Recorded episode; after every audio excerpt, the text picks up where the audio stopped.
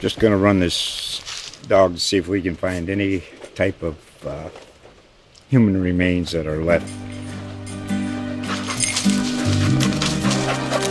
Listen to Where Secrets Go to Die The Disappearance of Derek Hennigan. From the Detroit Free Press, a new podcast set in the woods of Michigan's Upper Peninsula. Available on Apple, Spotify, Freep.com, or wherever you get your podcasts.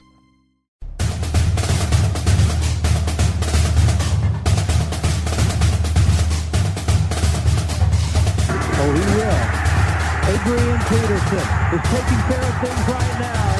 To Wesley Fields. Touchdown. Georgia Southern. Pass swings on the way. It's gone! It is well with my stolen Montgomery! Georgia Southern wins!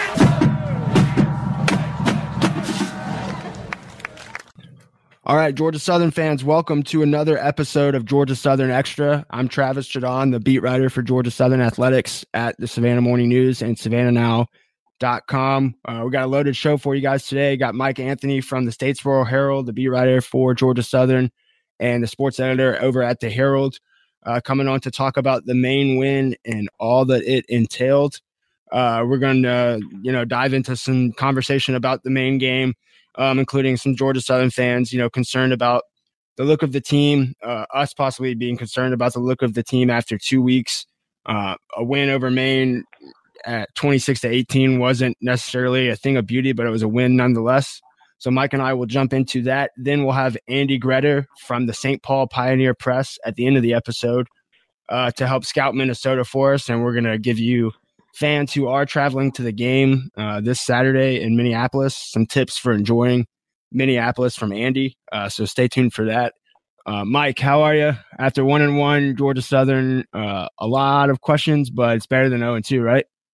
Yeah, doing a lot better after one and one than I was after zero and one. Yeah, it's always nice to be looking for a win on Saturday and to have found one come Sunday. So let's uh let's jump into Maine and everything uh, that went into it, right? Georgia Southern 26, Maine 18. Uh, most notable stat coming out of this one total plays Georgia Southern 61, Maine 69. Nice. Uh, nice. We have uh, seven fumbles from Georgia Southern. They lost one, which is nutty. Uh, seven penalties from Georgia Southern, and even even a missed field goal from Tyler Bass, which uh, if you were there, consider yourself lucky because those things are so rare that it's almost kind of cool to be in the house when Tyler Bass misses a field goal because it's like uh, it's kind of like an eclipse. You don't get to see it too often. Um, Mike, I guess I you know I'll start with some general stuff from from Maine that I saw. You know, the seven fumbles. Obviously, that's got to be cleaned up. I, I don't really want to dive into the analytics of whether you drop a football or not, but you know they've got to clean that up. That goes without saying. Losing only one out of seven is pretty ridiculous. So that's that's wild. Uh, coaches will tell you that's being around the ball and being, uh, fo- you know, football IQ being high and all that nonsense. But really, it comes down to a lot of it uh, luck and where the thing bounces. So that that's pretty wild. Uh, seven penalties, uh, sloppy from Georgia Southern. But I'll say this: the roughing the punter. Um, I, am kind of good with it, and, and those of you who watch the game or we're at the game, well, you know, we'll know what I'm talking about. I don't need to go into specifics about who it was or, or when it happened, but the roughing the punter called on Georgia Southern was a good call, but I'm good with that play because the dude's trying to go out and make a play. Uh, it was a bad play. He knows that, but I mean, I applaud the effort from that. Uh, T Bass misses a field goal, still hits four of them, and takes home uh, Sunbelt Conference Special Team Player of the Week. So when you miss a field goal for the first time in uh, like probably, I mean, I, almost a year. Well, um, UL Monroe game. UL Monroe, yeah, he missed a chip shot uh, against ULM, but did he miss after that at all for the rest I of the season? I don't believe he did. Yeah, so I mean that's yeah, so that's like what nine, ten months. There you go without missing a field goal. That'll do just fine. Um, but so specifically, we'll get into them in a second. Uh, Mike, for you, generally coming out of the Maine game, I guess late Saturday night, maybe Sunday morning before the NFL kicks off, kind of what were your feelings and thoughts about what you had just watched? Well, I think that you know you, you covered it up pretty uh, uh, nicely about all the reasons to be frustrated, um, and not to not to put too silver of a lining on it because you know uh, the coaches will be the first ones to tell you, and they've told both of us repeatedly since uh, Saturday that they need to get better. Georgia Southern's not going to continue to win games if they play like that. However, uh, you know, one argument I could make is that if you look at just where those uh, those fumbles and penalties occurred, not trying to to figure what would have happened, you know, say if it's not a fumble or say if it's uh, uh, no penalty or uh, anything big happens, but just if those negative plays don't happen, it's just nothing. You you get a redo almost. I think you would see a game where Georgia Southern's in position to maybe not make a laugher out of it, but make that a whole lot more comfortable than it was. And even the way it did play out, you still had a Georgia Southern team that was up 23 to three. The defense really hadn't given up anything since the opening drive that Maine had, and maybe uh, that's one more thing you can add to the pile on top of the penalties and the uh, the fumbles was just a little bit of a lapse by the defense. I don't think that they were really taking it easy, but they had a three score lead there late in the game, and they kind of let Maine start to do a few more things they hadn't been able to do uh, throughout the night, made that score, in my opinion, look a little bit closer than it was. Yeah, look, this thing ended up being a one possession game, but it was it, it was you know clearly a, a type a type of game where the score did not reflect how lopsided it was. I mean, after the first drive, uh, where um, Maine converts back to back third downs, uh, doing what it seems to me every opponent's going to do against Georgia Southern uh, on the scripted plays. The first drive of the game and the first drive of the second half, they're they're going to exploit uh, Georgia Southern having four linebackers on the field seemingly at all times, and they're going to make one of those linebackers, for the most part, Jay Bowdry for now, uh, is being caught having to cover the the opposing team's third receiver, and that probably isn't going to go well, uh, you know, at certain times. But Georgia Southern certainly stepped up on the defensive end after uh, that first drive. They convert two first downs. Maine does on that first drive, then get a third by way um, of pass interference that was questionable, probably on a post pattern. I believe it was uh, Darrell Baker uh, who was yeah, called was a for bit that. touchy. Yeah, I mean that was touchy, but look, you you give up those three first downs, then you don't give up. Uh, I think you know. I think Maine ended up uh, converting. Let's see, they converted four of sixteen, so you give up two on the first drive, then you give up two of the next fourteen. So that that'll do just fine for Georgia Southern's defense. They did rush for three hundred and ninety-five yards. Uh, Southern did LaRoche, Wright, and Tomlin carrying the bulk of the weight. So that you know, th- there were plenty of good things, and they didn't finish the way they wanted to. They fumbled a lot. They were penalized a lot. Um, and then there were some weird things that we'll kind of get into in just a second um, that kind of happened in the Maine game. But look, the general takeaway for me is this I kind of feel justified in thinking that Georgia Southern would win handily if it played well. And that ended up being true because Georgia Southern probably played, uh, Mike, what would you say, C plus? Yeah, it was a little weird because they had some really high peaks. They had some explosive plays that the fans have been clamoring for. Even last year when they were on their way to 10 wins and a bowl victory, you kept hearing where are the big plays, where are those 60 and 70 and 80 yard runs. We had a few of those yesterday, or uh, I'm sorry, on uh, Saturday, but they weren't able to do the little things and convert them into points. So a lot of A plus plays, but there were enough Fs in there to bring it right back down to the class average, I think. Yeah. So okay. Well, I mean, so C plus ish, B minus maybe. Maine probably grades Mhm. out.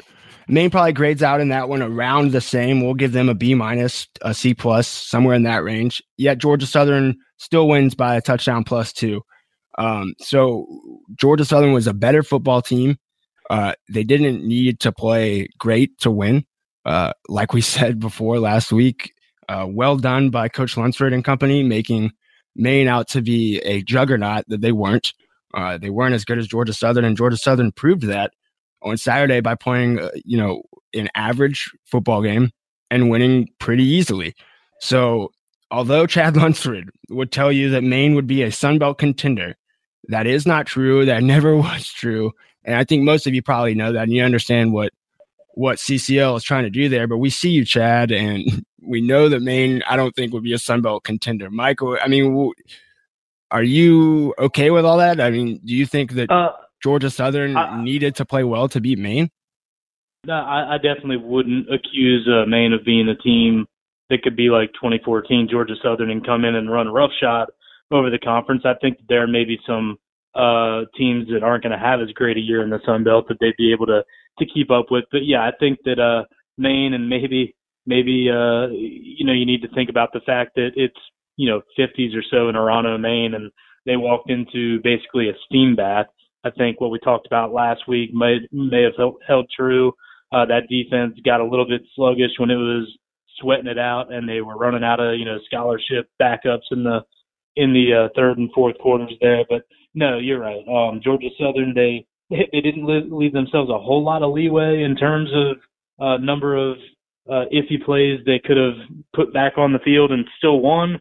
But yeah, they didn't play their best. And you know, to just touch on one other thing that you said about Maine's opening drive, where it was the one drive where they really looked functional, like they were really going to give Georgia Southern a problem. You know, uh, you mentioned the scripted plays, and we talked about last week about how Georgia Southern seems to have trouble with teams like Maine that spread it out, that throw it, that'll get right back on the ball. And I think that after that first drive, what Georgia Southern did, there was a big key was they made stops on first down. They didn't let the six get moved to second and eight, where you can run right up there and call whatever you want and have Georgia Southern scrambling. They were able to make more substitutions, not have as many of those matchup problems that you talk about in the secondary. And I just think that their performance early in downs, early in series is a key.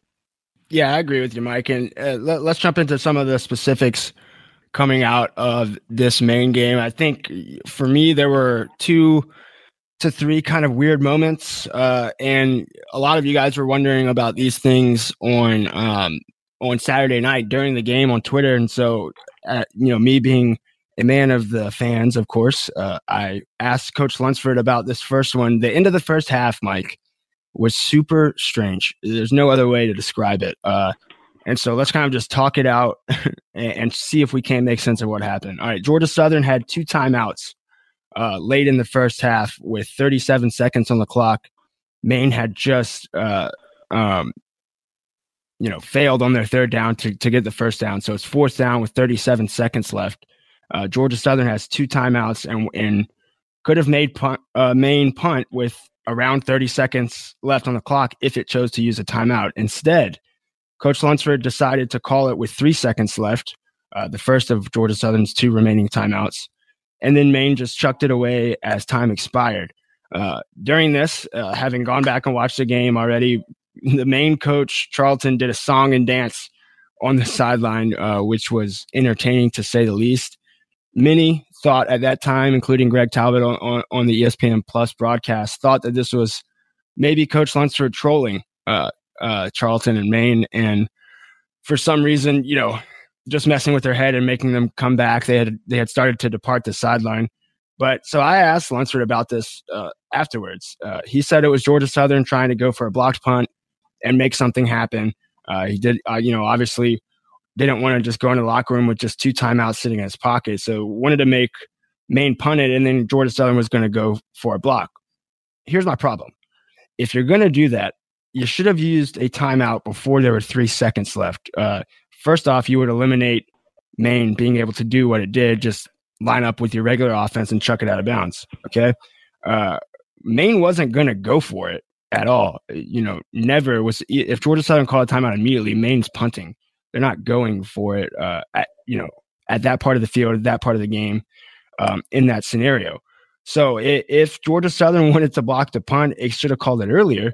It doesn't eliminate the blocked punt uh, from happening. You can still go for the block. You don't have to send a return man out there. You go for the block, and a couple of things could happen. Either Georgia Southern could have blocked it, then you kick uh, with a timeout still in your back pocket. If you use the timeout, say at 10 to 12 seconds, the first one, then you can still go for the block. And if you block it, you get a field goal. If you block it with three seconds left, you, you got to return it all the way to the house, or it's not, you know, it doesn't benefit you at all. You don't get to score on it.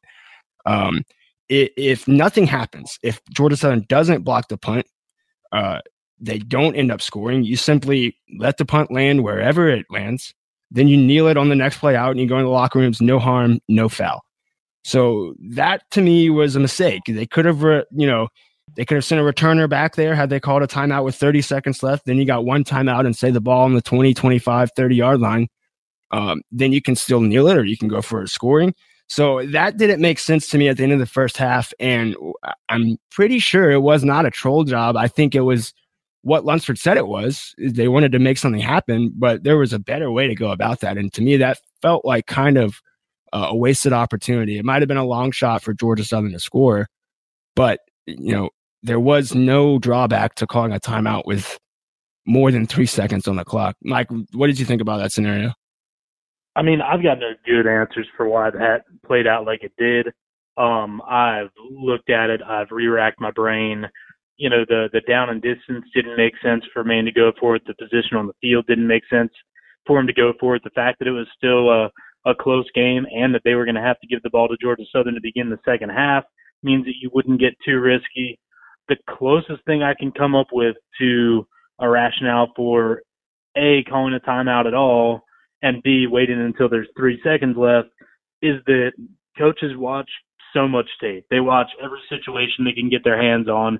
Maybe they saw something in Maine's punt formation that could be exploited if they thought a block was coming, but not if it was a regular punt. I mean, I am just grasping at straws here, but I know that the situations, the scenarios are that specific where if it gets down to three seconds and Maine goes to punt and they are thinking that Georgia Southern's coming after it, so they call their max protect. Maybe Georgia Southern has that on tape somewhere and saw something that they thought they could exploit and just go for one big play. But again, that's me just uh, uh, shouting out into the void and not having any other good explanations for why that would have played out like it did. Yeah, it was just a really weird scenario. Um, and you know, I think nothing really came of it. It didn't end up hurting Georgia Southern at all. But that, yeah, that, I mean that that's the that's the other thing is no matter how you play it, if you're Georgia Southern, there really was no way to mess it up in terms of them allowing any more points. It was Right. just how much of a chance do you give yourself to put some more on the board in 30 seconds. Right. And so that's what I didn't understand. Like, uh, you know, if if you're saying it wasn't some sort of troll job or head game or literally just Lunsford messing with Maine, then don't when you're asked about it afterwards, you can't say that you're going for a block to try to make something happen. Well, if you wait till three seconds left, you have to block the punt, then return it for a score. That's even more rare than a blocked punt in and of itself. The chances of you blocking the punt, picking it up, and scoring all in one play uh, are slim. So if you're going to do that, just call it with, you know, 10, 12 seconds left. Nothing would have changed. The scenario would have been the exact same, uh, except for that you give yourself an actual opportunity to score and you eliminate Maine from being able to do what it did. I don't know. That was weird. It didn't affect the game really, uh, you know, after that point, but I wanted to at least discuss it. Mike, uh, you know, we can talk about the Lunsford decision to do the onside kick. Uh, I, I don't really have any strong takes on that. I, I know some people get a little get a little tired of, of seeing kind of gimmicky stuff like that. For me, I, I'm good with Georgia Southern taking those kind of chances here and there. Do you have any opinion on on that onside kick and that philosophy kind of in general? Well, in that, I'll kind of bring up my my theory on the the punt and the punt block and that decision, and I would be a little bit more certain in saying that you know there is a rhyme and reason to why they do it. I don't know if you do it so much, you know, eventually people are just going to game plan for it. But when you consider that you have an All-American kicker, they've got uh, a lot of athleticism to begin with on the kickoff coverage unit. They've got a good kickoff coverage unit in terms of tackling and in terms of you know, being able to make hits and get their hands on the ball. And on top of that, you're playing a team that just isn't going to have guys who are quite as big and fast and athletic as you're used to seeing up on that front line for a surprise on side. So again, I mean, I'm sure that they looked at some tape and saw, you know, if they line up this way, here's a way we can exploit it. And you use what you thought was a good plan and numbers and better athletes to try and do it. And it didn't work out. Most onside kicks don't you know, surprise on on sides might have a little bit better percentage, but my only criticism would be that yeah, they do seem to do it a lot more than uh, most teams. I've got no problem with uh, being a risk taker, but if you if you do it too often, then uh, nobody's going to be surprised by it anymore.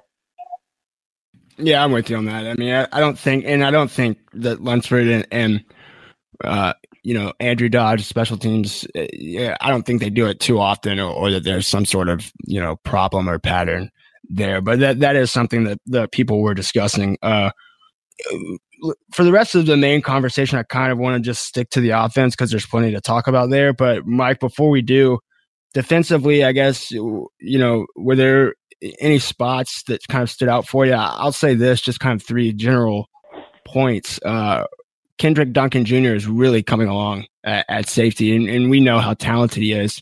But man, he looks the part, and he's starting to kind of fly around uh, the way that Josh Moon did it, and that's a good sign because that means you're no you're not really thinking uh, as robotically as it kind of looked like you know in the LSU game. Uh, so I mm-hmm. thought Kendrick Duncan was really good. He had a he had an interception um, and, and, impacted some more plays that kind of didn't show up uh, on the stat sheet. So that's one for me. Monquavian Brinson is a man.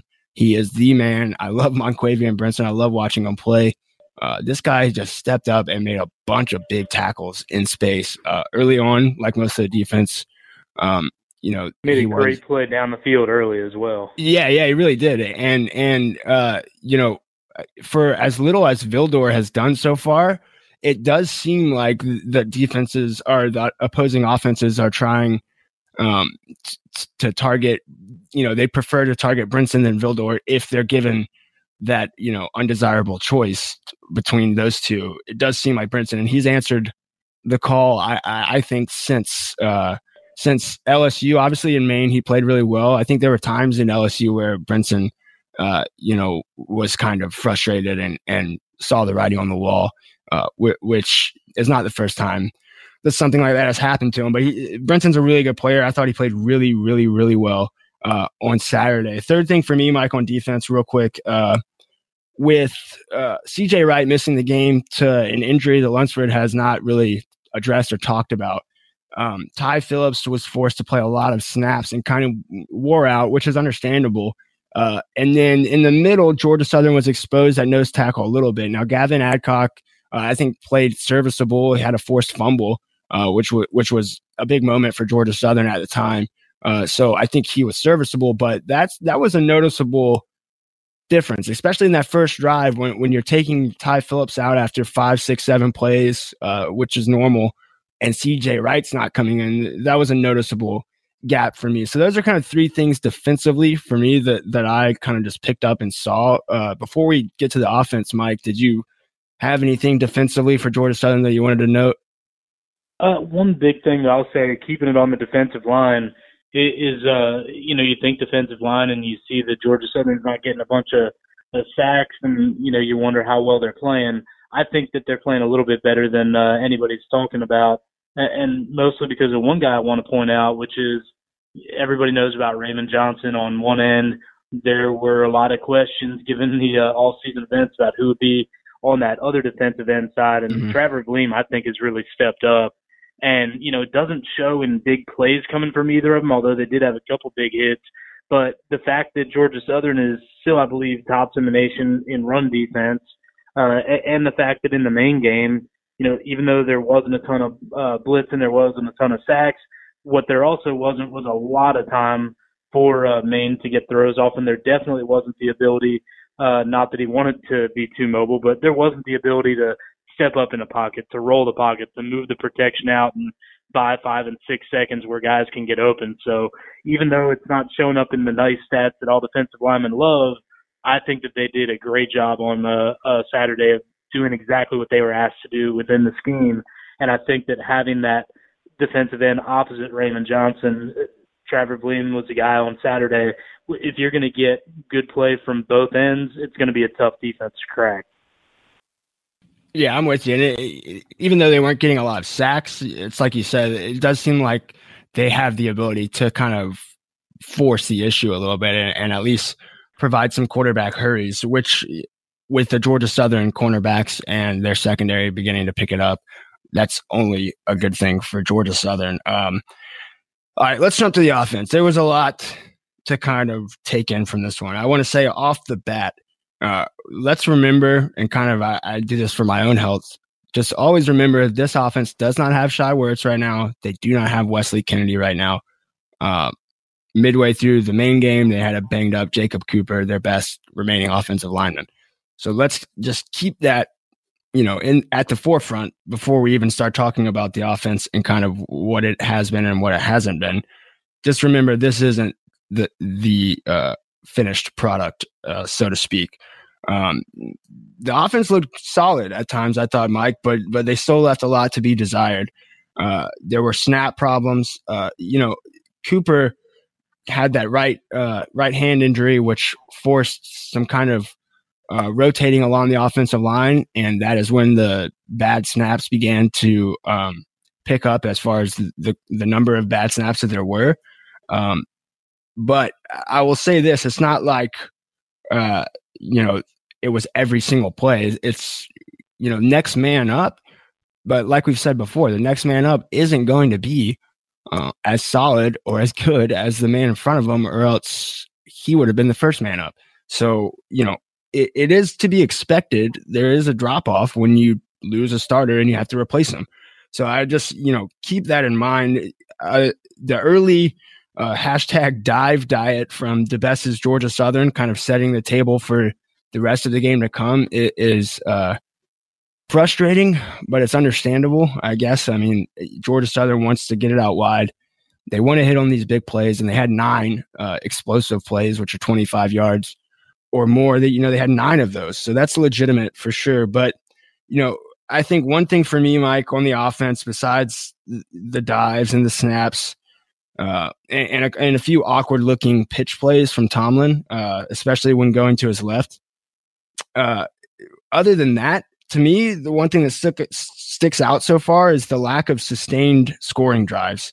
Um, now look you have nine explosive plays that's going to take away from having the 10 to 14 play scoring drives that Georgia Southern kind of is known for. Uh, you, an option offense, you know, certainly will accept big plays when they come, but that's not going to be the bread and butter, I don't think, of this team moving forward. So, you know, it is kind of confusing to see this. It's not exactly complimentary football with a thin defensive line uh, to be scoring uh, you know, on four and five play drives and sending the defense back out there. You know, as we said, Maine ran, you know, 10 more plays in Georgia Southern. It could have been a lot more than that had Maine taken care of the ball a little better themselves.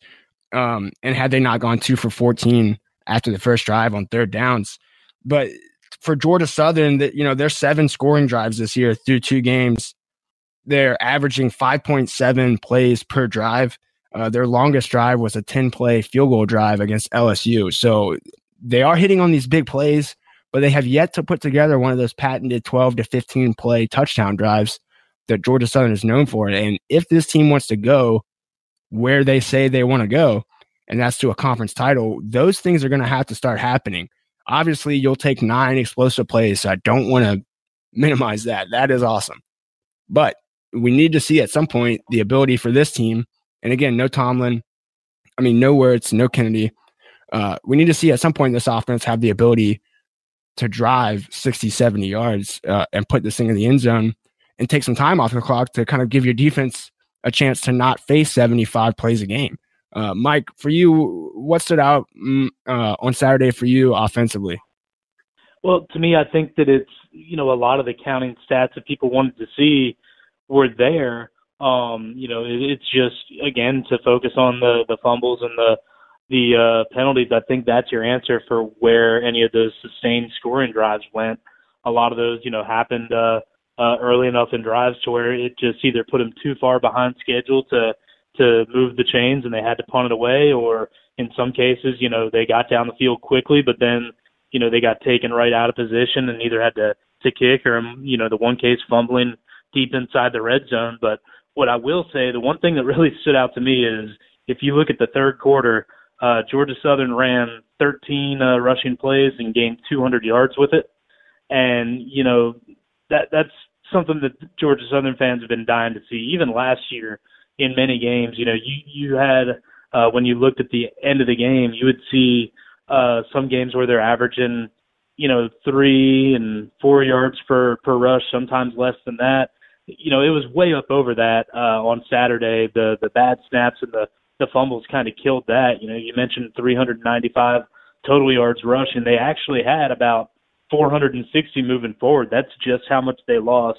right. uh, in lost ground on pitches and snaps and all that. So again, you know, you have to erase those. No one's going to give them a break on that. But to me, that shows that those bigger plays, you know, not necessarily explosive plays, not 50 yard touchdown plays, but those, you know, 10, 11, 12 yard uh, plays that'll keep the chains moving, the ones that'll have you look at the stats at the end of the day and see, oh, it was a good day. They averaged six and seven per rush.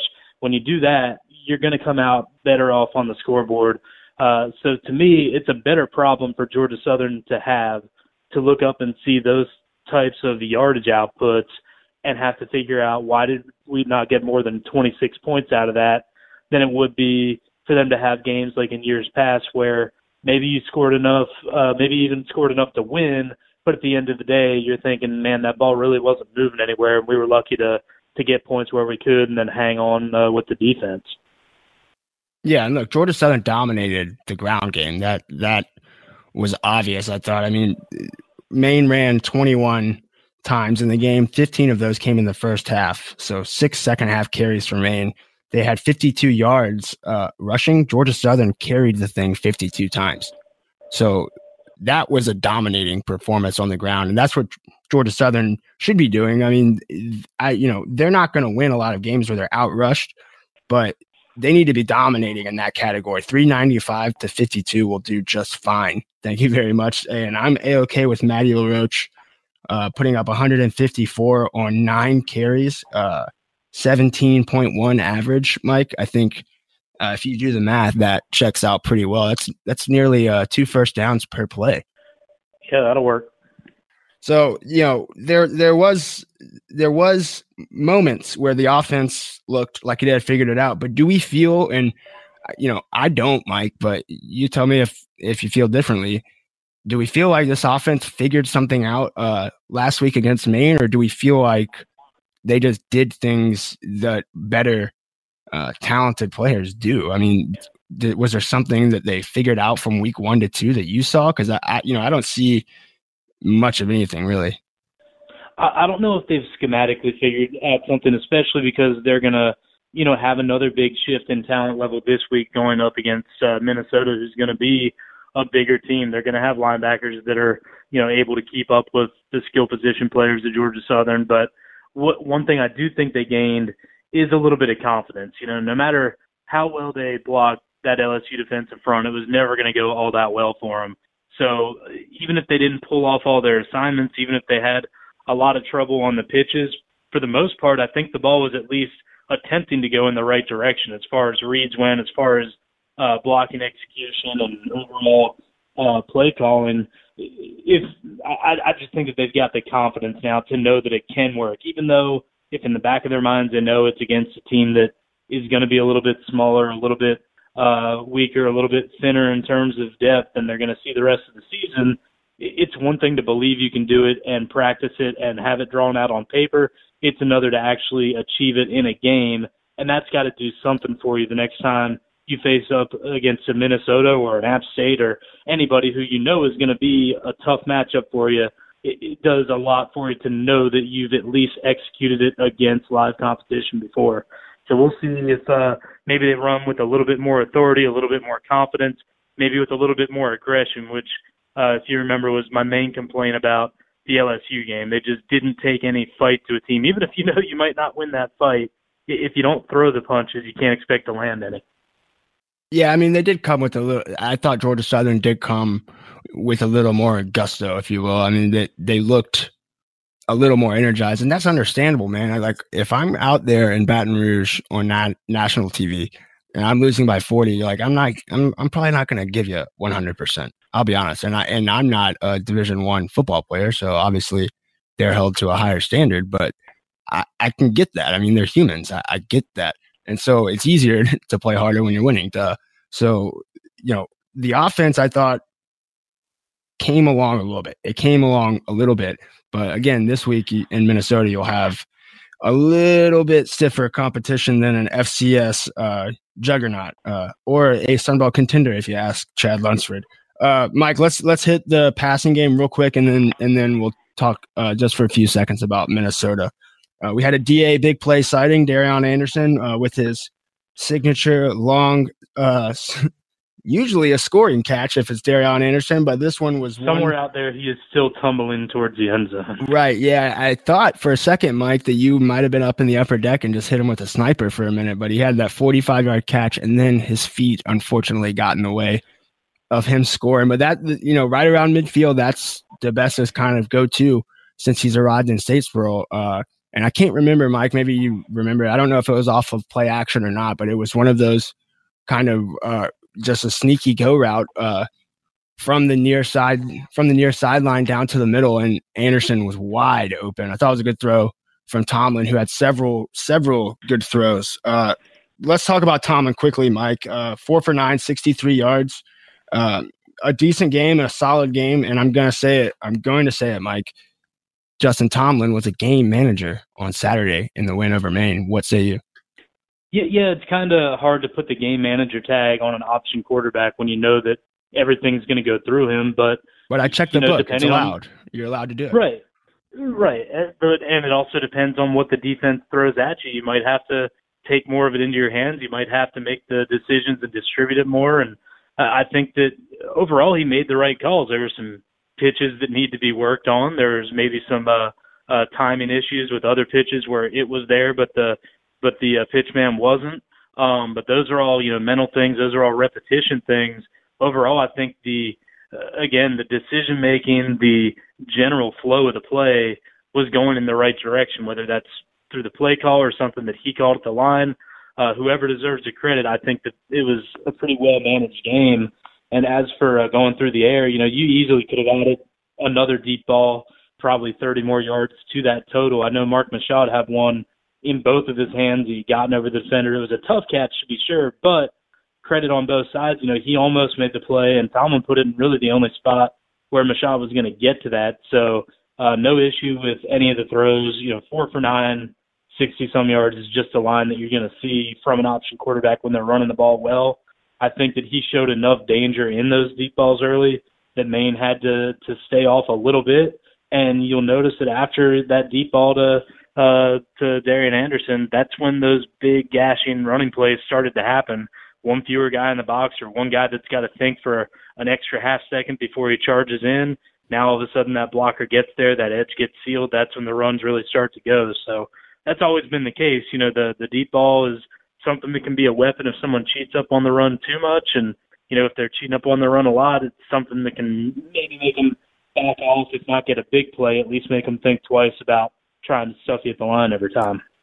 Yeah, I didn't think about that. The fact that you know after Georgia Southern hit on that uh, Da big play, and then uh, you're right that throw to Michaud down the uh, far sideline. So we're on the press box on the Georgia Southern sideline. So down the main sideline, going uh, away from the Smith Center. That that was a really really good throw, and I thought it was a good play by the cornerback. I'm not sure if that was Manny Patterson on the coverage. yeah, no, that was. but- I, I don't think you could fault anybody on any part of that play. You know, Michaud, it would have been a great catch if he'd have gotten it. Uh, you know, the Yeah. receivers coach and maybe even Michaud will say he should have caught it because if you look at the replay, he got over the defender and got two hands on it, but the defender did his job of making that as tough as he could have with the mismatch that Michaud is. And Tomlin couldn't have thrown it any farther; it would have been over him. Couldn't have thrown it any softer, else it would have been an interception. Yeah, and again, don't ever think that the throws like that uh, when they're when they fall incomplete, uh, they they are not without cause. I mean, there is some benefit to putting things like that on film. Uh, not only in that one game, uh, you kind of open things up, as Mike just said. You also kind of put that on film, and that's just another wrinkle that you, you got to worry about. Uh, you know, I don't want to pretend like a pass play is a wrinkle, but when when Tomlin, I mean, he came in. I think it was his first or second throw uh, ever uh, against LSU, and he chucks the thing down the far right sideline, also to Darion Anderson, uh, I believe. Um, And that was also a good throw too. And yeah, you're right. Tomlin, i- as fearless as he looked in the running game, he looked even more fearless uh, chucking the ball downfield. And if they can get the running game going, that's sort of gunslinging mentality that can put up big points in an option game. yeah, no doubt. And uh, I don't think Tomlin, from the looks of it so far, I don't think he's going to set many uh, interceptionless streaks uh, a la Werts because he's going to take his shots. But you know, I, I'm good with that. And I, I'll say this, Mike, about Tomlin, uh, and then we'll we'll close out, man. I, I do feel probably a thousand times better about the Georgia Southern quarterback room behind Shai Werts now. And um, maybe that's just because we didn't see Tomlin enough uh, in practice and enough kind of meaningful reps uh, before. But now I, am okay with Tomlin going into this Minnesota game. And, and, let's actually just move right into it. Going into this Minnesota game, it doesn't look like Werts is going to play. He's still day to day. Um, I really hope Chad Lunsford does not start falling in love with that phrase because that would cause me a lot of headaches, and I'm sure you too, Mike. Um, I, I, don't think he's going to play. It doesn't look like he's going to play. But are you are you good with Tomlin at Minnesota? I mean, I think Werts gives them a better chance to win. But now I don't necessarily even look at it as uh, too big of a deterrent. If Georgia Southern is going to beat a team like Minnesota at Minnesota, uh, I don't know that it it will be because of uh, slash Tomlin. I think it would be because of kind of everything else, uh, if that makes sense. So, w- what are your feelings kind of heading into this game, Mike, as far as uh, Georgia Southern's chances go against Minnesota? Well, as far as the quarterback situation goes, to to start off, you know, even even if everything breaks right and they get a huge uh, upset victory, you know, I wouldn't consider that. You hear some people talking about how well Tomlin played and do you have a quarterback controversy? I mean, Shai Werts has been the guy for two years. He made a huge leap last year. There's no telling if he might be in line for even more progress this year. You can't really fault a guy for getting hurt, especially in the situation that he was in. Um, on the other side, going into uh, the first game of the season, there was exactly one snap of collegiate action for any other quarterback aside from Shai Werts, and it was a botched snap and fumble in the Coastal Carolina game with uh, yeah. Tomlin, ironically enough. So, if nothing else, it got some experience for Tomlin. Um, he's got to feel a lot more confident. You know, obviously this is Minnesota, not Maine. Um, but you know, Maine was his first starting assignment, and as we learned after the game on Saturday, you know, he he didn't know for sure. I'm sure there was some thoughts. You know, Shai couldn't have looked great the first couple yeah, he days of the week, but the official word came in on Thursday, so that's still you know only 48 hours to prepare. And the word we got this week was Shai's day to day, but they're moving on as if Tomlin's the starter. So I think that that helps him from a mental state that, you know, hey, I'm going to take all my reps with the ones this week. Maybe we can get some of that timing a little bit better with those pitches. Maybe we get a little more comfortable. And I think that's just going to lead to, to more confidence. Now, does that translate to the same, uh, uh, success on the ground versus a Big Ten defensive front than a Maine defensive front? Probably not, but maybe you never know. Uh, either way, I just think that the team's going to show up prepared to play. It's a matter of mm-hmm. can they execute. And again, to go back to my complaint about the LSU game, I think the key to executing at least as well as they're able to against a defense like that is to just go after it. You know, go aggressive. If they stop you, they stop you, but don't you know uh, waste all of your effort worrying about how to get around where those guys are going to be. Run it block it how it's supposed to be blocked, run it how it's supposed to be run, let the chips fall where they will. Yeah, just one thing coming off of that, Mike. There, there ain't no controversy uh, at the quarterback position in Statesboro. I think um, for those even allowing themselves to think that, um, that's fine because I guess you would be going off of, uh, you know, what you've seen, the numbers. That's fine, but there ain't no controversy. When Werts is healthy, he's the starting quarterback for Georgia Southern, and uh, there is little Justin Tomlin could do. If Justin Tomlin beats out Shai Werts, a healthy Shai Werts, uh, Georgia Southern probably isn't going to lose another game because that means Tomlin is playing lights out. Um, another thing going into this Minnesota game, Mike, uh, kind of in that same light, uh, the punting position. We know McGill Bauerle is back from his academic suspension. Uh, Bowerly actually, um, this is unofficial, became the first punter ever uh, to have academic uh, problems enough to be suspended. I don't know that any other punter in the world has ever been academically suspended. Uh, oh, I'm sure they'd manage it. There's a punter in Colorado that stabbed a guy a few years ago, so at least he's not at the bottom of the uh, suspension list. Yeah, but stabbing, I mean, I don't know. I feel like stabbing punters is about as as prominent as. Uh, I'm sure the punter missed a test somewhere, and maybe the first Georgia Southern punter, but either way, I don't think that stat's going to make uh, the 2020 media guide. I mean, maybe not. I'll have to get in touch with SID MVP Brian Johnston about that. But look, Beck Anthony Beck is the starter this week on the depth chart heading into Minnesota. And when McLean Baxley asked Lunsford about this uh, after the Maine game, uh, Lunsford was awesome in his response. He was matter of fact. Uh, look, I don't. A guy shouldn't lose his job to injury unless the other guy has clearly outperformed uh, what uh, the first guy put on tape and what he put in the stat sheet. Uh, Beck has done better than Bauerle did when Bauerle was on the field. Uh, so Beck deserves. Uh, I don't know if he deserves the starting nod for the rest of the season, but I think he deserves another week for sure. And until Anthony Beck does something to warrant uh, not punting the football for Georgia Southern, uh, I think it's the right call. And, and kudos to Lunsford and company for kind of doing what it said it would and, and allowing uh, competition to kind of shape the depth chart instead of allowing seniority to shape it. Uh, you know, I think Anthony Beck should be the starting punter for Georgia Southern. Um, Mike, do you see anything on the depth chart? Besides, I mean, I guess at punter, if you have anything there, or do you see anything else uh, heading into Maine? Uh, I mean, heading into Minnesota this week uh, that that kind of strikes you as important? Uh, no, I, I mean I agree with you. Um, as far as Beck, I think that he's earned the right to to keep on kicking it, and he's done a good job.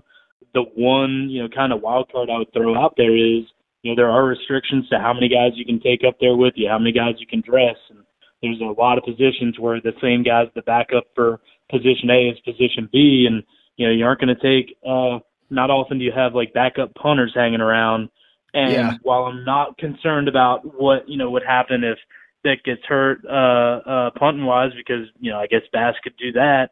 What oh, I Bass would can do that. that. Well, but you know what else Bass did last week was miss a field goal, which you know who the holder was all all year last season when he barely missed any was McGill Bauerle. And that's a camaraderie unlike any other, that snapper, holder, kicker. Not saying that there's anything wrong with the hold, but you know, kickers can be like, you know, closers in baseball. They can get a little antsy. You don't want to mess with them yeah. too much. Yeah, that's something. I mean, I, I hear that. I, I you got to take Bauerle. That's just something to throw out there for the sake of discussion. I hear you, and we're all for that here, Mike. But I mean, you got to take Bauerle, don't you? You, you got to take both of them. I would, I would think so. I just, I don't know because you know who do you leave Friday, behind when you take be, Bauerle? Right, right. There's going to be yeah. many decisions, and do you need that last linebacker? Can you afford to uh, leave a, an athlete who might be able to make a scoring play for you in order to have a holder or a backup kicker. You know, that's that's why that's why they get paid the big money, and we get paid to criticize their decision. Correct, correct. That's fair. And we and criticize we shall. Uh, what else you got from Minnesota, Mike? I mean, I'm I'm all set. We got uh, a preview with Andy Greder following us right right after this um, right after this segment. So uh, if you're good to leave it there, I'm good to leave it there. I, I'm good to leave it there, but uh, we talked about Monquavian Brinson and Kindle Vildor. They are going to need to bring their pass defending shoes because as good as they are, they might be two pro corners, and they're probably going up against two pro receivers coming up. Yeah, let's uh, and, and again, Andy Greder from the uh, St. Paul Pioneer Press is about to. Uh, you're you're about to hear him on this episode scout the Golden Gophers, but do not go into this game uh, thinking that that this is uh, your granddaddy's Big Ten team, they have the ability to hit on several different kind of passing plays, and they have uh, the ability to hit big plays. They've scored some points uh, against um, you know average competitions thus far. Um, so I think Georgia Southern this doesn't feel like the LSU game, and they're only a, a 15. I say only they're only a 15 point underdog as we record this on Tuesday night. Um, it feels like Georgia Southern has a better shot at, at being uh, competitive in this one. But honestly, heading into the bye week after Minnesota and then that uh, monumental Sun Belt Conference opener at Paulson against Louisiana, I think you just want to see more progress here. And then hopefully after the bye week, you get Werts back. Uh, I guess there's a long shot that you might get Wes Kennedy back. It's unlikely uh, at this point, I would think. Um, but you you head into the bye week, you try to get healthy, you get CJ right back maybe uh, at nose tackle, and then you go from there. But uh, a win probably not going to happen at Minnesota, but you just want to see the team play better than they did at LSU. I mean, are you good with that, Mike? Yeah, yeah. I, I think that this week's all about building some momentum. Bye week's about getting healthy, and then they've got to they've got to show up against uh, Louisiana ready to go because the conference when we uh, predicted the season, and we both were kind of in agreement that there's just a razor thin margin for how you perform in this conference if you want to win it. Yeah, no doubt. Bye week uh, is for getting healthy, Mike, and bye week is for lowering my handicap uh, on the golf course. You want to tell everyone how they can find you, Mike? Uh, yeah, you can read me in print in the Statesboro Herald. You can read me online at statesboroherald.com. We've also got videos to go up there each week. And on game days, you can catch me on Twitter at, at HeraldGS Sports. Awesome. And for us, at Jaudon Sports SMN on Twitter, uh, send me all your complaints and rants on there. Uh, email T Jaudon, J A U D O N, uh, at savannahnow.com. Then you can find all of our uh, Georgia Southern coverage at savannahnow.com slash sports. We want you guys to rate, subscribe, share this podcast. Uh, only if it's five stars, only rated if it's five stars. Uh, and then visit savannahnow.com and sign up for the free Georgia Southern Extra newsletter. Uh, I know how much you guys like free, and I know how much you like Georgia Southern. This is both of those things wrapped in one. So sign up for the Georgia Southern newsletter uh, today. Stay tuned. Right now, we'll have uh, the interview with Andy Greder from the St. Paul Pioneer Press. Uh, you you'll want to hear this. This is a good scouting report on the Golden Gophers, and this will uh, ensure that you're the smartest guy in the room uh, when talking about this game with your friends. So Thanks, guys, for listening, and we'll catch you after week three at Minnesota. Stay tuned. All right, Georgia Southern fans, we have a new offer for you guys at savannahnow.com. We want you guys to check it out. It's a newsletter focused on Georgia Southern athletics and Georgia Southern athletics only. This is a free opportunity for you guys to get caught up on all the latest news on the Eagles, whether it be on the football field, basketball court, baseball field, or what have you. But go join the mailing list for the newsletter, and this is how you do it. Go to savannahnow.com and look on the right side of the homepage, click Get Our Newsletters, and go from there. The newsletter will have a blog post once a week, as well as other relevant Georgia Southern stories, opportunities to subscribe to the podcast, and other insider notes that you can't find anywhere else. Subscribe today. All right, we're joined now by Andy Greder of the St. Paul Pioneer Press. Andy covers Minnesota for the Pioneer Press and is going to help us scout the Gophers for the 3:30 kickoff this Saturday um, at Minnesota on the Big Ten Network. Andy, thanks for joining us. Thanks for having me on. So first, what we want to do is kind of just give Georgia Southern fans, a, uh, you know, a basic overview of Minnesota from from both sides of the ball, kind of what to expect uh, on Saturday. If you could kind of first just tell us how their first two weeks have gone. I know it has been uh, very eventful for Minnesota football thus far in 2019. Yeah, so I mean, they went into the year uh, with some some higher expectations than what they've had in the past. You know, last year they went seven and six and, and went to a bowl game uh, for the first time under Coach PJ Fleck in his second year, and they thought, uh, you know, this was going to be a a year where they were going to be much stronger. And uh, I think we're still trying to figure that out if that's the case. They had, you know, everything they could handle in FCS South Dakota State in the first game and were able to eke that one out. And then, uh, you know, just on Saturday, they went out to California and uh, beat a Fresno State team in double overtime, had to overcome three turnovers um, and seven penalties, including three that led to Fresno State touchdowns. So, and that's very uncharacteristic for PJ Fleck teams. Usually they are uh, very disciplined and they also don't turn the ball over very much. So we're still trying to figure out what this team is. We're Still trying to work out some of the, the kinks that they've had early on in the year. I think you can see ingredients for them to be successful, but they haven't put it all together in a game yet. And so, as far as PJ Fleck goes, obviously, you know, when Minnesota hired him, he had become kind of, uh, you know, a household name around college football, at least. Uh, yeah. How has that gone? And kind of for, you know, you have a pulse on Minnesota fans and the fan base. Kind of, I guess, how have they viewed Fleck so far, and um, you know what he's been able to do at Minnesota thus far?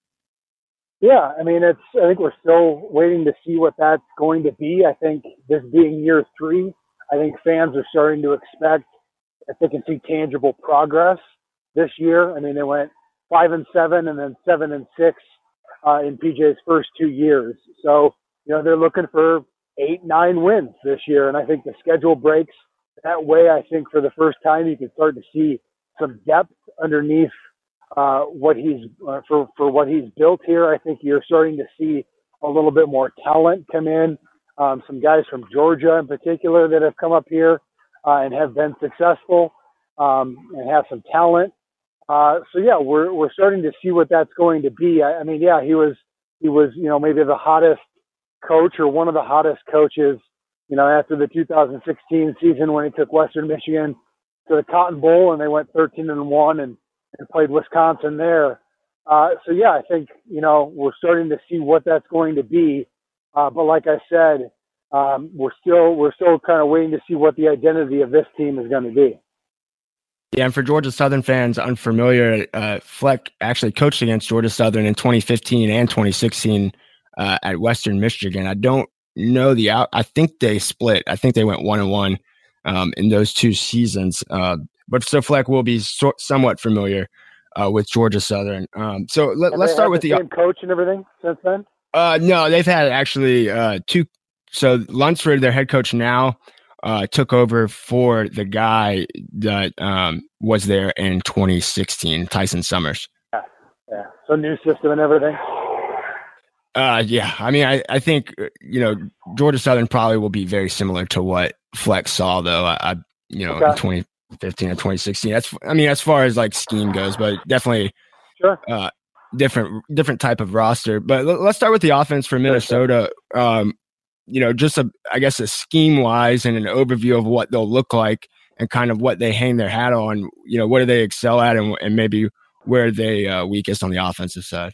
Yeah, so you know this is a team that wants to uh, establish the run with inside zone. Uh, Rodney Smith is their sixth year uh, starting tailback, uh, who's from Jonesboro, Georgia, uh, who uh, you know has had a, a, couple of injuries in his career, but is now back healthy uh, for them. Him and Mo Ibrahim are their two tailbacks. They've got an enormous offensive line, uh, which has gotten a lot of uh, praise for being bigger than the Vikings' offensive line. Um, and they've uh, they've kind of had a so-so uh, start of the year. You know, they they played a lot better against Fresno, but they struggled at, against the FCS, uh, Jackrabbits, and South Dakota State. So, uh, you know, they've got some talent outside at wide receiver. Tyler Johnson was an All Big Ten selection last year, uh, but he's gotten a lot of attention from opposing defensive coordinators, and he's been taken out of a lot of games, which has provided opportunities uh, for sophomore Rashod Bateman, uh, who's from Tift County, Georgia, uh, who turned down a, an offer to the Bull, uh, the Bulldogs in Georgia uh, to come to Minnesota. Uh, he's a he's a special talent, and he's been blossoming, especially as defenses have given more credit and more attention to Tyler Johnson. So you know they want to establish the run. Uh, they want to you know have run pass options off of that. Um, they want to have play action pass. Uh, Tanner Morgan is their quarterback. Uh, this is his uh, you know second year, if you will, for Annexstad, who got injured mid-year last year. Uh, and, and Tanner, uh, with these two wins this year, is six and two as a starter. Uh, he's not the biggest guy. He's not the most athletic guy. Uh, but as you saw against Fresno State, he knows how to win.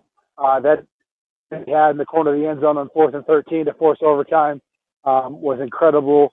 Uh, just showed a lot of moxie, a lot of poise, and just rising to the occasion when they needed it most. Um, so yeah, he's gonna he's very accurate. Uh, he doesn't have the strongest arm. Um, they do a lot of read option stuff. Uh, he will keep it at times, but more often than not, he's going to give it to the running backs and Smith and Ibrahim. Yeah, it seems like, and you can correct me if I'm wrong. It seems like that he yeah. he does have the ability off the read option to to make yeah. defenses pay, but that's kind of not what what they want uh, to happen. But he, yeah. you know, he has enough to keep defenses honest. I think one thing about him, having seen, you know, their both games that Minnesota played this year on replay, of course, but having watched them, some quarterbacks are, um, you know, difficult to watch for lack of a better word. But he's not one of those guys. He's kind of a an easy guy to watch and, and a gutsy guy and a player too. I mean, obviously has plenty of talent. Um, I, yeah, one more thing on one more thing on the offense, and then we'll jump over to the defensive side of the ball. Um, I guess for Georgia Southern, who runs the fewest amount of plays uh, per game in the country, and, and that's obviously by design. Uh, what kind of tempo will Minnesota go at on offense? I mean, is it is it a noteworthy slow or fast tempo, or is it just kind of right in the middle? Uh, you know, I would say it's probably a little bit on the slower side. You know, PJ Fleck uh, was a graduate assistant under Jim Tressel uh, and he likes to say that you know he's from that kind of school of football uh, where it's run first, it's manage the clock, it's control the tempo. Uh, so they will play at a, at a little bit slower pace. It's not glacial by any means. Uh, they will certainly turn up tempo if they feel like they need to, you know, if they're in the two minute two minute drill or if they're, you know, trying to to get a quick first down. Uh, they will go quick tempo. Uh, but this is not a, a no huddle team. This is not a team that wants to, you know, get plays off every 15 seconds, something like that. So the the pace of the game won't be an issue uh, for Georgia Southern. All right, let's jump to the defensive side of the ball. Uh, you know, who are some guys that we should be looking out for, and kind of schematically, how will Minnesota line up on that side of the ball? Yeah, I think you know just the way the the Fresno State game uh, finished, you have to lead with Antoine Winfield Jr. Uh, obviously, that name should should ring a bell for for football fans. Uh, his dad was a long time uh, NFL player for the Bills and the Vikings, and uh, you know he played at Ohio State uh, and was just a tremendous player uh, throughout his career. And uh, his his son Antoine Winfield Jr. Uh, doesn't play the same position. He plays safety. He doesn't play corner, nickel corner, like uh, Antoine Winfield Sr. did. Uh, but he's a playmaker. I mean, he uh, it looked like the Gophers were going to get beat at Fresno State in the second overtime, uh, but he just made a tremendous play for game saving, uh, winning interception, and uh, he did that against Fresno State last year as well. Uh, so he's probably their biggest game breaker. Uh, you know, a linebacker, uh, they've they've kind of solidified things. Kamal Martin, a Minnesota kid who uh, was suspended for the first game, he's back and has kind of corrected a lot of things in the middle of the the Gophers defense. Uh, Thomas Barber is also in the middle there. That's the younger brother of Marion Barber III. Uh, obviously had a great Gophers career and played for the Cowboys as well. Uh, along the defensive line, it's Carter Coughlin, uh, another Minnesota kid who uh, is kind of banged up, uh, hasn't been playing a, a, whole lot except for passing situations, uh, but he's an All Big Ten type player uh, that provides a lot of uh, worry on the edge, especially on passing downs. He had his first sack against Fresno State, even though he was banged up with an undisclosed injury. so yeah, those are kind of the three playmakers. The, the Gophers will like to. they've been using a, a, third long package with four defensive ends, uh, which is a little bit variable, a little bit different. Sometimes one of those uh, linemen will have his hand down. Sometimes it's two. Uh, they want to bring pressure uh, with just four guys, and they've had some success uh, with that look. Uh, so yeah, we'll. they also like to bring Winfield on blitzes as well, and, and try to mix it up. So you know, Joe Rossi is the defensive coordinator.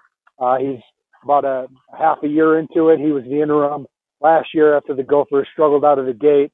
Uh, he got that full time job after they knocked off their arch rival Wisconsin uh, in Madison, and uh, you know they've had some issues defensively, but for the most part, uh, it's improved across the board.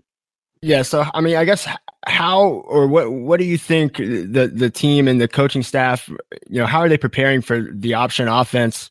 Obviously, teams yeah. don't see it too often these days, but I, I would yeah. think I would think that playing in the Big Ten, they at least have the, the guys, you know, quote unquote, the guys to, to stop the run kind of, you know, naturally, I would think. But I guess how are they going about yeah, planning for, sure. for, the option offense? Yeah, for sure. I mean, across the board, more often than not, the Big Ten is is a run first type of league. Um, so yeah, you'll have the size, you'll have the athletes uh, to be able to to kind of handle that. You know, you know, a similar type example um, is what the Gophers had uh, against Georgia Tech last year uh, in Paul yeah. Johnson's last game. Um, so, but they had a month to prepare for that, and they completely shut that down in the Quick Lane Bowl. Uh, so they showed an ability to be able to scheme and, and play against uh, an option offense where reading your keys is crucial, with staying on assignment is crucial. Uh, so they showed an, an ability to do that last year, and I know Georgia Southern does it a little bit different out of the pistol. Uh, but I asked PJ that uh, today uh, because I knew that there was probably a, a lot of scouting work uh, that was done throughout the off season, knowing that Georgia Southern was on the schedule. Uh, and he said as as they were preparing for South Dakota State in their opener, they took some time out uh, during that preparation work to focus on Georgia Southern to try to put some things in the back of players' heads on on reading their keys and knowing what the assignments are when you face a, a type of uh, offense like that. So yeah, I mean they've shown some success against a different type of option offense. and they've started early in preparing for this one. All right, Andy, we got one more for you. We're going to put you on the spot now. Uh, I guess some some beat writers in the past on this podcast have avoided making a prediction, and I won't make you make one. But I guess on Saturday, two things. How, you know, how do you see the game playing out on the field, and also for Georgia Southern fans traveling uh, to Minneapolis, yeah. maybe maybe what's some one thing that that you would say make sure you get to, or make sure you avoid, and kind of don't make a rookie mistake uh, on Saturday.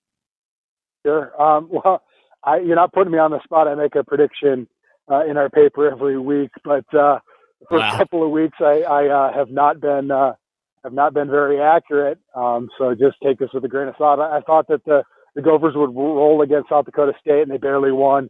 I thought Fresno State would eke it out uh, against the Gophers, and and uh, you know the Gophers actually won. So uh, you know I haven't been very good at my predictions, uh, but I do think that we're starting to see the Gophers improve a little bit uh, from week one to week two if they're able to cut down some of the turnovers, which is kind of out of characteristic, and especially the turnovers, which really cost them.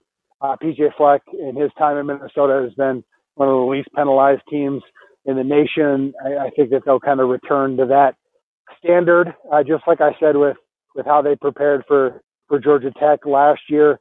I'd imagine that they're going to have uh, some uh, sound defense and responsibilities and how they handle uh, Georgia Southern. And I think the spread is what, like 15 points or so right now, 15, 16. Yeah, right you know, around there. It, it, yeah, you know, I think it'll probably be a two touchdown game. I don't know if the Gophers cover, uh, but uh, you know, it's it'll be interesting to see. I mean, I, I'm curious as is if uh, if, if uh, Werts is going to play. I know Tomlin had some success against Maine, but that was an FCS school. So you know, if Werts is able to come back, does that take them uh, to another gear? uh, after not being able to play very much against LSU as well. You know, kind of where is that? I know that he can be a, difference maker, and uh, I don't know if Wallace is going to be able to play. Um, so that that also is something to to keep in mind. But yeah, I think the Gophers will win by a couple of touchdowns, but uh, I think there's some variables there. Um, as far as uh, Minneapolis, you know, it's it's a it's a beautiful city. Uh, there's plenty of lakes, and the Mississippi River runs runs through it. Um, there's some great neighborhoods, kind of St. Anthony, Main, uh, Northeast uh, is what it's called, and uh, there's just some great spots uh, through there along the, river. Um, so I would say probably check that out. Um, you know, it's uh, there's, there's some lakes to to kind of uh, check out as well. Um, what, what are some of the usual recommendations? I don't know. It's kind of catching me off guard as far as touristy type stuff. Uh, I mean, I think most of the listeners to this podcast, uh, uh while they are yeah. refined, while they are refined folks, they do uh, enjoy their beverages on Friday nights uh, for away games. Sure. sure. Um, you know, I, I know day of uh, there's uh, there's a Buffalo Wild Wings. I know that's kind of uh, uh, kind of a chain, but uh, that's right across the street from the stadium. Um, the, the the stadium is in Dinkytown, uh, and there's a main strip on University Avenue uh, that has a lot of different bars and restaurants. Uh, so I would probably check that out. Awesome, Andy. Well, hey, we really appreciate you joining us. Do you want to let everyone know how they can uh, read your stuff and follow you online? Yeah, yeah, for sure. It's uh, uh Twitter. It's at Andy Greder, G R E D E R, uh, and then all my work is at uh, TwinCities.com. Awesome, Andy. That's Andy Greder, folks, scouting the Gophers for us. We appreciate you joining us, my man. Yeah, appreciate it. Take care.